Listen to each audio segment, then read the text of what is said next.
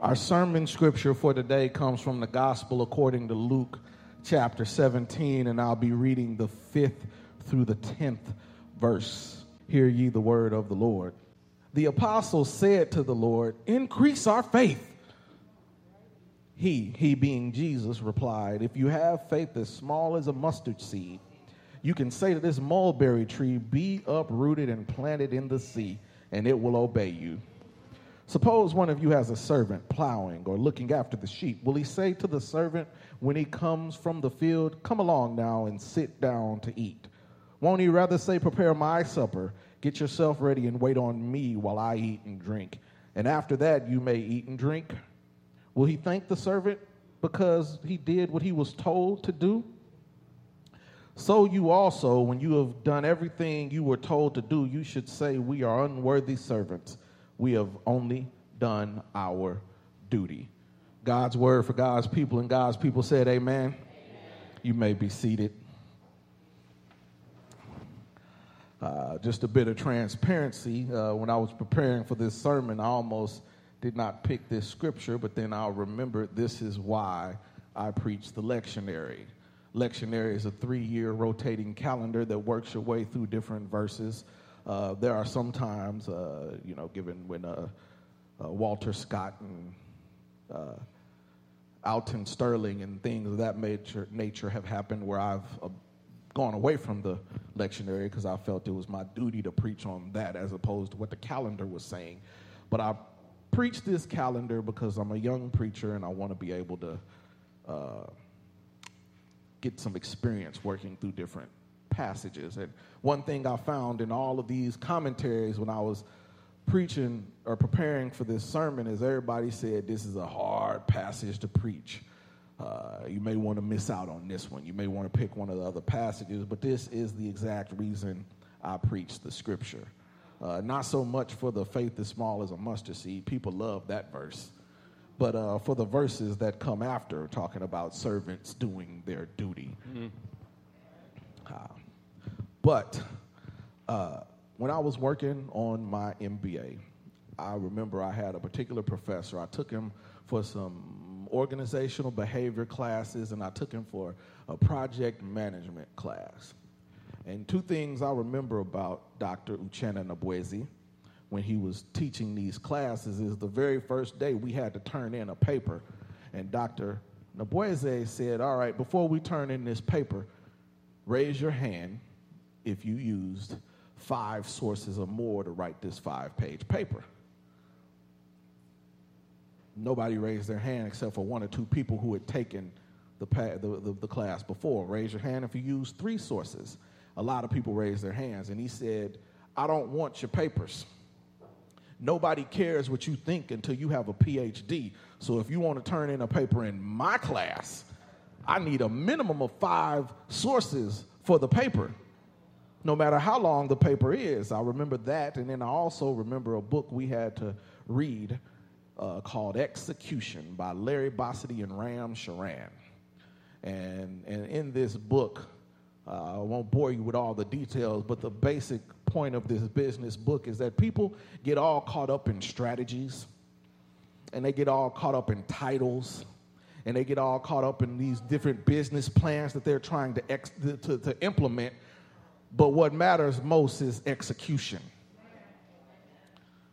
You don't get caught up in putting together these plans, and, and if you put together these plans and you don't execute it, it's all for naught. So it doesn't matter about your fancy words. Basically, what is it are you doing? And Jesus was actually talking to the disciples about the things that they need to do. Uh, and they were asking for an increase in faith. Uh, I read verses 5 through 10 of chapter 17, but when he talks about in verses 1, it's talking about not causing other people to stumble. Uh, he talks about not getting in the way to anybody. And then he says that it would be better for them to be thrown into the sea with a millstone tied around their neck if they caused the little ones, the children that is, to stumble. I don't know about you, but can you think of an organization that's built on the backs of seniors? And sometimes when the young people come in to said organization, they kind of get in their way. I don't know. I can't think of any organizations that we could talk about right now, but there's something about that where the seniority, there is a place for seniority, but sometimes it's overvalued. Uh, and he talks about don't get in, don't cause the little ones to stumble. And then it says later on, he says, if your brother sins against you, rebuke them. And if they repent, forgive them. Even if they sin against you seven times a day and seven times come back and say, and I repent, you must forgive them. We are to forgive those who trespass against us. Isn't that what God or Jesus said in the prayer? Forgive our trespasses as we forgive those who trespass against us. And so he tells these disciples, if you want to be a follower of me, if you want to follow this way, you're going to have to forgive those people. Because that is what this thing boils down to. If we talk about what we are supposed to do as Christians, we are supposed to love God and love people. And if we got to love people, that means we got to forgive. And so he says that they have to forgive and they have to keep forgiving. And that's when they say, Whoa, I don't know, Jesus, if I'm qualified to do that. That sounds like a big job. Can we have some more faith in order to do this big job that you have put in front of us? And then that's where he comes and he says that if you have faith as small as a mustard seed, you can say to this mulberry tree, be uprooted and planted in the sea, and it will obey you. So the faith that they're needing, and we talk about the mustard seed a lot, and it's small, and, and, and, it's that this parable is told in both Matthew, Mark, and Luke again before when he talks about in Matthew 13 31, he says that the kingdom of heaven is like a mustard seed, which a man took and planted in his fields. Though it is the smallest of all seeds, yet when it grows, it is the largest of garden plants and becomes a tree, so that the birds cannot come and perch in its branch, or the birds can come rather and perch in its branches. And he tells that in Matthew and in Mark and in Luke. So obviously, all three authors thought that this was important. But I would submit to you that it is important not because of its size talking about you need just a little bit of faith and it'll grow into something big and you can do great things. But the mustard seed was used not because of its size, but because of its position. The mustard seed is supposed to do a job. And what he's talking about when he talks about exercising this faith is he's saying, do your job. I don't expect too many amens, but I'm going to preach it anyway. You don't need a great deal of faith. You don't need these big old titles. You don't need these big jobs to do stuff. Just do what you're supposed to do. Stay in your lane. Take care of your own business. Sweep around your own front porch.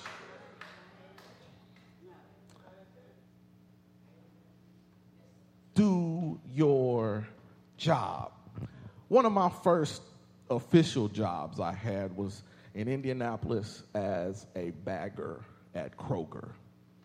I used to walk three blocks to, from Riviera Street, walk to uh, 80, uh, Michigan Road, take Michigan Road north, bus a right on 86th Street, and I would go to Kroger.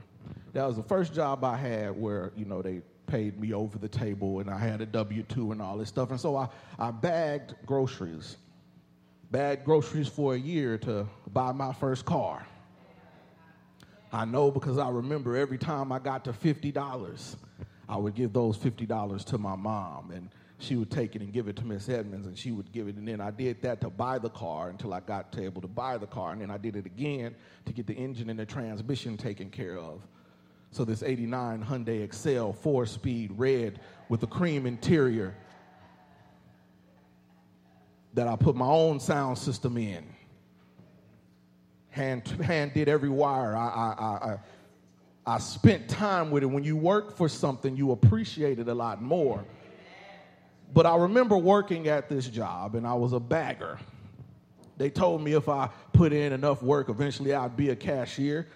That never happened, but I'd, I'd, still bag there for a little over a year, and I had to do a couple things as a bagger. You would sit at the edge of the, the counter where they were scanning and getting the groceries, and you'd bag the groceries. And if the customer wanted you to, you would uh, take the groceries to their car and put it in the trunk for them. And every now and then you got a little change for it.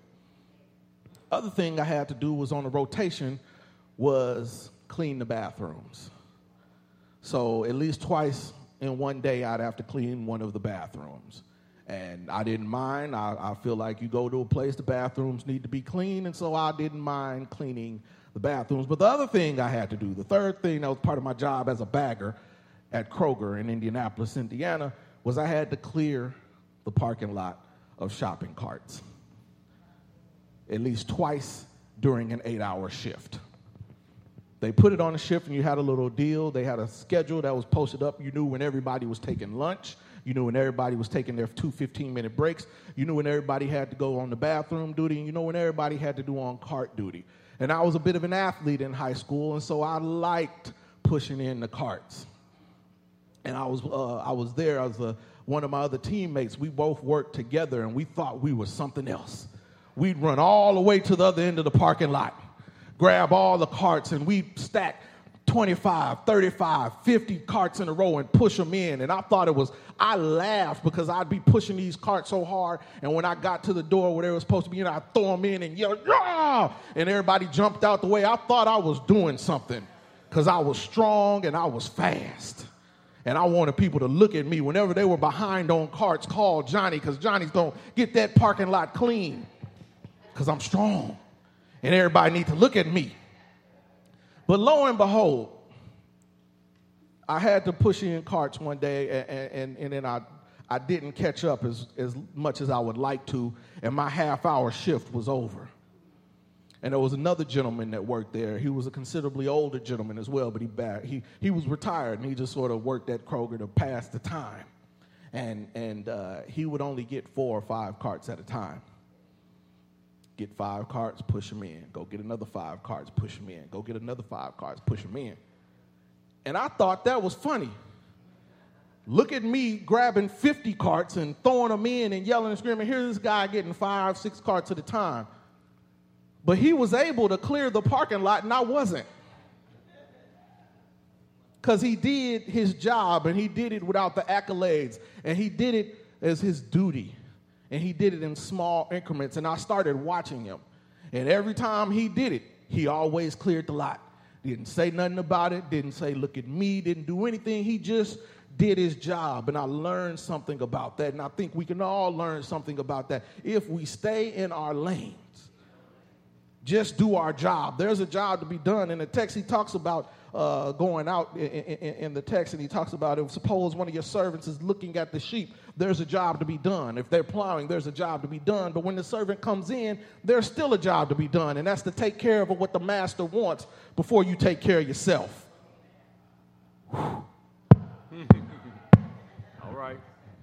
Take care of what the master wants before you take care of yourself. And so, just as my coworker at the time was able to take care of his job and put his head down and do what he needed to do, he did a better job than I did. So, take care of the master before you take care of yourself. And I got to bring it up because it's here, and one day I'll talk about it, but not today. Uh, one day I'll talk about it because it, it's in the text, and I'll talk about you talk, uh, uh, Jesus is using an example of, of masters and slaves or servants. One day I'll talk about, but not today, how there's this myth going around that black people did not become Christians until after slavery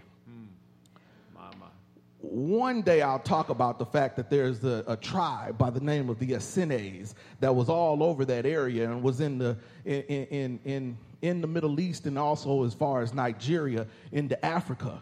And they were responsible for maintaining the Dead Sea Scrolls, one of the oldest copies of our scriptures. One day I'll talk about that, but not today. One day I'll talk about a man by the name of Ignatius of Antioch mm. that lived from about 30 AD to about 100 AD. And he wrote letters to some of those same places in Corinthians and Ephesians and Galatians. He wrote letters to those same churches uh, that, that Paul wrote to, but he wrote his afterwards. And he got his education in Carthage.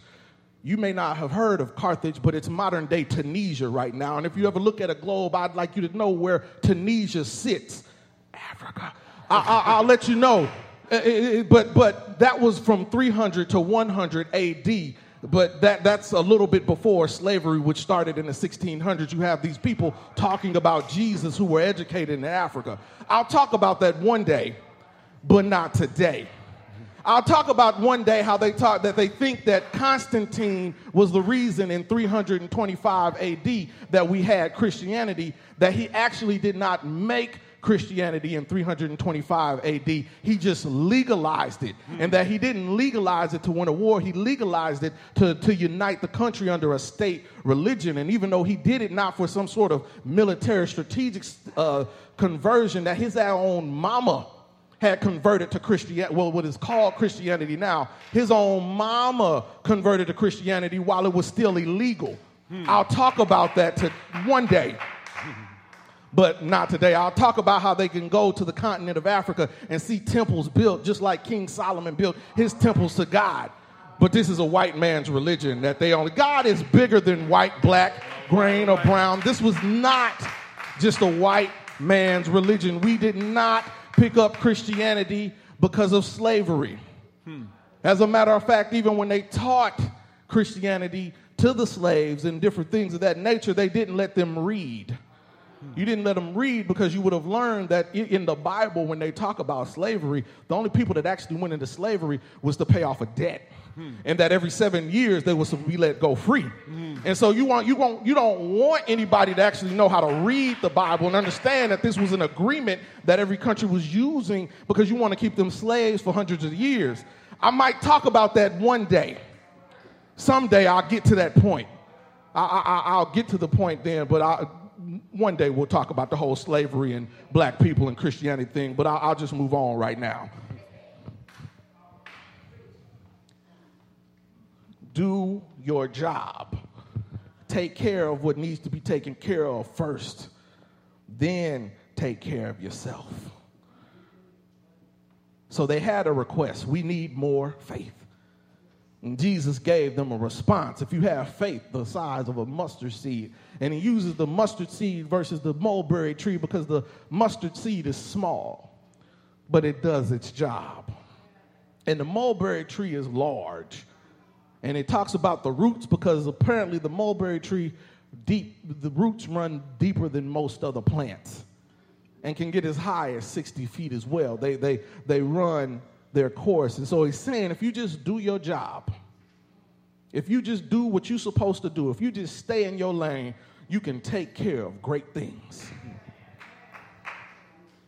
I remember a joke one pastor said. He was talking about another church, and he, uh, not this church, but he was talking about another church, and he said that he was old school.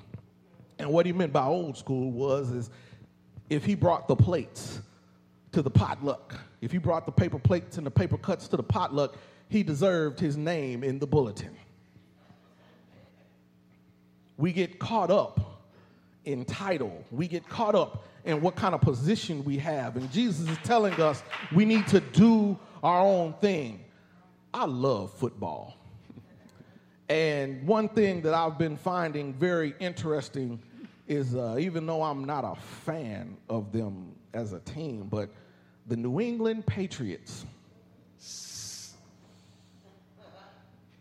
been consistently winning time after time after time. They have a system in place that Bill Belichick, check, sorry, Belichick put in place so that people who you thought their career was over are able to get in this system, do their job, and win championships and have stellar, spectacular seasons. Everybody does their job. I was listening to a conference call that they replayed on a sports show, and Wes Welker, one of the, uh, uh no, um, it wasn't Wes Welker, it was uh, Edelman, Julian Edelman. He was on the conference call, and, and they were concerned about whether or not he was going to play quarterback. He played quarterback in college, but when he moved to the Patriots, he played wide receiver. He changed his job for the betterment of the team.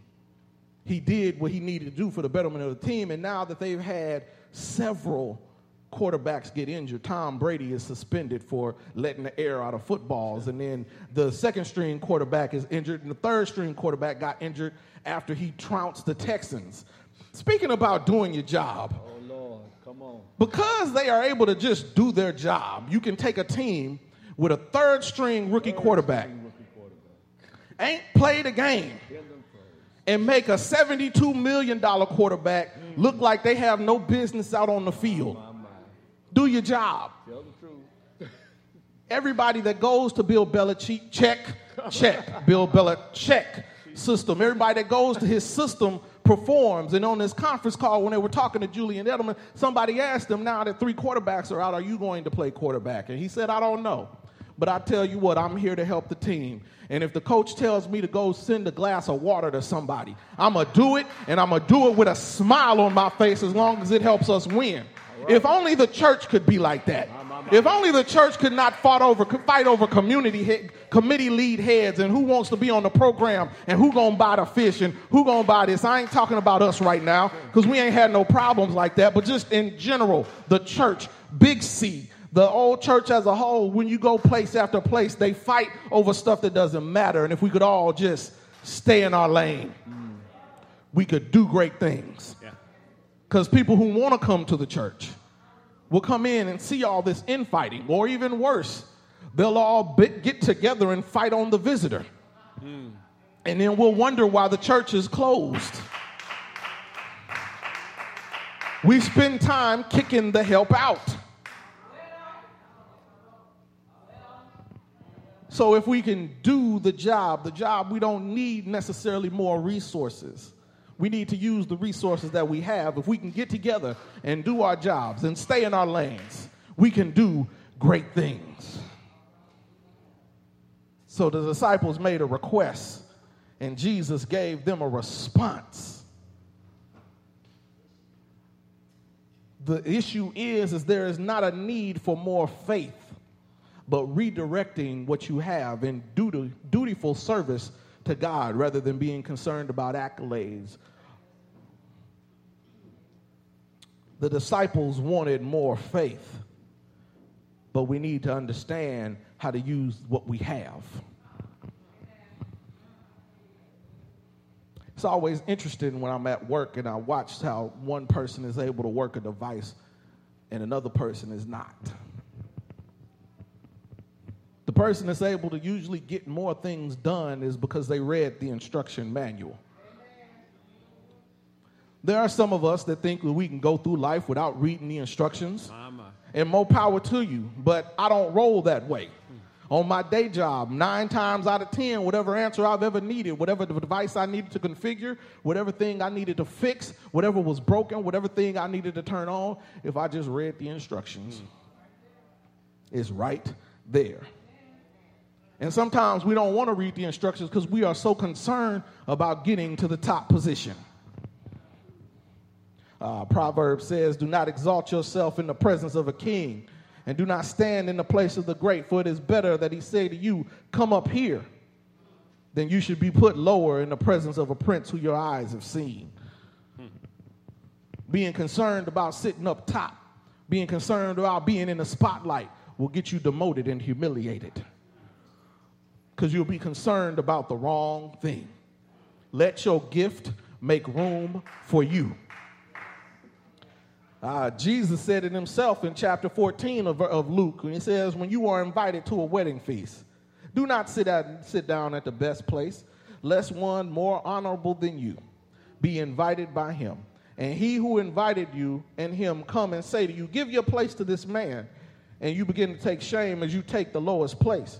But when you are invited, go and sit down in the lowest place, so that he who invited you comes and he may say to you, Friend, go up higher. Then you will have glory in the presence of those who sit at the table with you. For whoever, him, who, whoever exalts himself will be humbled, and he who humbles himself will be exalted. Hmm. We have to get used to executing what needs to be done. We have to get used to actually doing the work and not getting caught up in the titles. And so there's a response, and with the response, there's a required action. They are to serve their masters day and night. We are to serve our master, which is God, day Amen. and night. Amen. Amen. The church is in dire need of work to do, and we too busy fighting. Yeah, yeah. Hello, hello. The church is in dire need of assistance, and we too busy fighting each other. Or if we ain't fighting each other, we fighting the new person that comes in. Hmm. And if we ain't fighting the new person that comes in, we waiting on somebody else to do it. I thought it was so and so's job to handle that. Hmm. And we operate like the servant when we do finally get up and do the job that's supposed to be done, we expect some sort of song and dance for it being done. I laugh at some people when I hear things like, I take care of my kids. I go to work every day. I do this, I do that. When it's things that you are supposed to be doing anyway. We ought to operate without hope of fee or reward. We have to do the right action. And when we do the required action, we have to have the right attitude. Amen. We have to realize that by serving Christ, we are only doing our duty. And by serving Christ, we are going to encounter other people's attitudes. And not only are we going to incur other people's attitudes, we still have to have the right attitude mm-hmm. about it. All right. Why? Because we are the only Bible some people will ever read. We are the only sermon some people will ever hear. You will always be somebody's perception of a Christian. They're not going to go read the Bible cover to cover. You might find some outliers out there that'll read the Bible cover to cover if they want to learn about Jesus. There might be some people out there, but for the most part, people are going to judge this Jesus by how you treat them. The work is supposed to be done, and it's supposed to be done with an attitude of, of humility. The work is supposed to be done, and we got to realize that we are only doing what we are supposed to be doing. We have to have the right attitude. Why? Because you can never work harder than God, harder for God than what is required. There is no reward for it.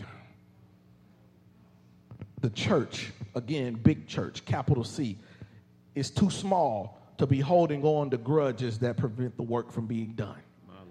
Every time it's something that needs to be done, we can't talk about how it used to be. We can't talk about who made us mad when we did it and hold on to these grudges. When you hold on to grudges and you don't forgive people again, like uh, Leona Ellis, the d- children's director of Windsor Village, once said, is like drinking poison and expecting the other person to get sick. It'll never happen. And nine times out of ten, they've moved on. So we ought to be able to love our neighbor. Love the Lord with all our heart and all our soul and all our mind, and love our neighbor as we love ourselves. Now, I realize that might be strange to some of us because some of us may not love ourselves. We may not understand that we are supposed to be the head and not the tail. We're supposed to be above and never be beneath, that we're supposed to be the lender and not the borrower. We might not have heard that God never told us we are the apple of God's eye. We have to continue to work because we are not living our own lives. The Bible says in Galatians 2:20, I am crucified with Christ. Mm-hmm. Nevertheless I live. It is not I who lives, but the Christ who lives in me. So when I go everywhere I go, I'm taking Christ with me. And the other reason we need to do the work and just go on about our business and not be all caught up in the work is because you can't work your way into heaven. Hmm. All right. No matter how many committees you served on, no matter how many times you fried the chicken for the chicken dinner, No matter how many flyers you pass out, no matter how many tracks you do, no matter if you can name all 66 books of the Bible forward and backwards, that all doesn't matter. It's good to know. It's good to be able to have that and execute that, but ain't none of that getting you into heaven. There's a sermon illustration that they have when someone's on their way to heaven and they're trying to get in, and a man comes up to the pearly gates, and Peter's there asking for. And Peter's there, and he says, I'm, I would like admission into heaven. And Peter says, On what basis? And he says, Well, I worked recently in the world of financial management. I labored hard and even made a realm a place where God's will will be done on the job. I worked hard on my job. And Peter said, Well, of course, but we expected that. Um, well, um, earlier, I worked several years in a mission field and tackled the causes of poverty and injustice in third world countries. I worked directly with the children and families in their communities. I even helped some people escape from human traffickers. Peter said, We know, but that all needed to be done. But look here. I've worked hard to be faithful since God called me. I was on all the committees. I went to all the Bible studies. I went to church on a regular basis. I told everybody I know about Jesus. And I worked hard and I held my hand to the plow and I never looked back. And Peter said, And your point is.